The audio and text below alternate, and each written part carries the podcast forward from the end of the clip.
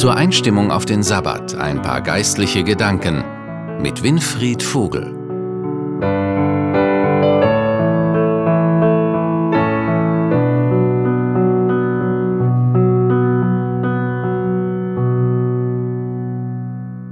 Für die folgende Besinnung zu Beginn des Ruhetages habe ich einen Text ausgesucht, der uns zum Nachdenken auffordert. Ich weiß nicht, ob Sie sich schon ausgiebig mit dem Buch Hiob beschäftigt haben. Das Buch Hiob ist ja ein literarisches Kunstwerk in der Bibel und wahrscheinlich eines der ältesten Bücher, die sich in der Bibel überhaupt finden. Es greift eine Frage auf, die so alt ist wie die Menschheit. Woher kommt all das Leid auf der Welt? Und die daraus folgende Frage ist, warum passiert mir so viel Unglück und Leid? Das jedenfalls ist die Frage, die sich Hiob stellt, nachdem er unaussprechliches Leid erleben muss. Aber erst einmal der Reihe nach. Was war eigentlich passiert im Leben von Hiob? Der Leser des Buches bekommt gleich zu Anfang eine Szenerie präsentiert, die dem Hiob selbst wohl verborgen bleibt. Ich schlage vor, dass wir den Text selbst lesen, der uns diese Begebenheit erzählt. Ich lese Hiob Kapitel 1 und dort zunächst die Verse 1 bis 12. Ich lese aus der neuesten Version der Luther-Übersetzung von 2017. Es war ein Mann im Lande Uz, der hieß Hiob, der war fromm und rechtschaffen, gottesfürchtig und mied das Böse. Und er zeugte sieben Söhne und drei Töchter. Und er besaß siebentausend Schafe, dreitausend Kamele, fünfhundert Joch Rinder und fünfhundert Eselinnen und sehr viel Gesinde.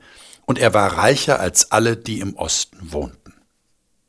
Und seine Söhne gingen hin und machten ein Gastmahl, ein jeder in seinem Hause an seinem Tag. Und sie sandten hin und luden ihre drei Schwestern ein, mit ihnen zu essen und zu trinken. Und wenn die Tage des Mahles um waren, sandte Hiob hin und heiligte sie und machte sich früh am Morgen auf und opferte Brandopfer nach ihrer aller Zahl, denn Hiob dachte, meine Söhne könnten gesündigt und Gott abgesagt haben in ihrem Herzen. So tat Hiob alle Zeit. Es begab sich aber eines Tages, da die Gottessöhne kamen und vor den Herrn traten, kam auch der Satan mit ihnen. Der Herr aber sprach zu dem Satan, Wo kommst du her? Der Satan antwortete dem Herrn und sprach, Ich habe die Erde hin und her durchzogen. Der Herr sprach zum Satan, Hast du Acht gehabt auf meinen Knecht Hiob? Denn es ist seinesgleichen nicht auf Erden, fromm und rechtschaffen, gottesfürchtig und meidet das Böse. Der Satan antwortete dem Herrn und sprach, Meinst du, dass Hiob Gott umsonst fürchtet? Hast du doch ihn, sein Haus und alles, was er hat, ringsumher bewahrt. Du hast das Werk seiner Hände gesegnet, und sein Besitz hat sich ausgebreitet im Lande. Aber strecke deine Hand aus und taste alles an, was er hat. Was gilt's? Er wird dir ins Angesicht fluchen. Der Herr sprach zum Satan, siehe, alles, was er hat, sei in deiner Hand nur an ihn selbst lege deine Hand nicht. Da ging der Satan hinaus von dem Herrn. Vor einigen Tagen hatte ich eine lebhafte Diskussion mit einem Mann, der der festen Überzeugung war, dass Gott den Hiob dem Satan in einem ziemlich unfairen und dreckigen Deal ans Messer geliefert habe. So nach dem Motto, warum hat denn Gott den Hiob überhaupt erwähnt? War doch klar, dass der Satan dann den Hiob besonders aufs Korn nehmen wollte. Diese Interpretation ist allerdings komplett daneben und wird dem, was der Text sagt, in keinster Weise gerecht. Schauen wir mal genauer hin. Das Erste, was wir erfahren, ist, dass Gott den Satan fragt, wo kommst du her? Allein diese Frage ist schon bedeutsam. Gott braucht diese Frage ja eigentlich gar nicht zu stellen, denn er weiß nur zu gut, wo der Satan herkommt. Er ist ja auf die Erde verbannt, weil er, so sagt es uns die Bibel, ein Drittel der Engel von Gott abspenstig gemacht und gegen Gott gekämpft hat. Und natürlich hat Satan alles in seiner Macht Stehende getan, um auch die Menschen auf der Erde auf seine Seite zu ziehen. Die Antwort Satans, ich habe die Erde hin und her durchzogen, bekommt deshalb eine ganz besondere Bedeutung. Dieses Hin- und Herziehen, das wir auch an anderen Stellen in der Bibel finden, bedeutet ein Prüfen und Untersuchen. Und in diesem Zusammenhang kann es eigentlich nur bedeuten, dass Satan die Erde bzw. die Menschen auf der Erde einer Prüfung unterzogen hat. Und der weitere Verlauf des Gesprächs zwischen Gott und Satan legt den Schluss nahe, dass Satan der Meinung war, er habe alle Menschen erfolgreich auf seine Seite gebracht. Wie reagiert Gott?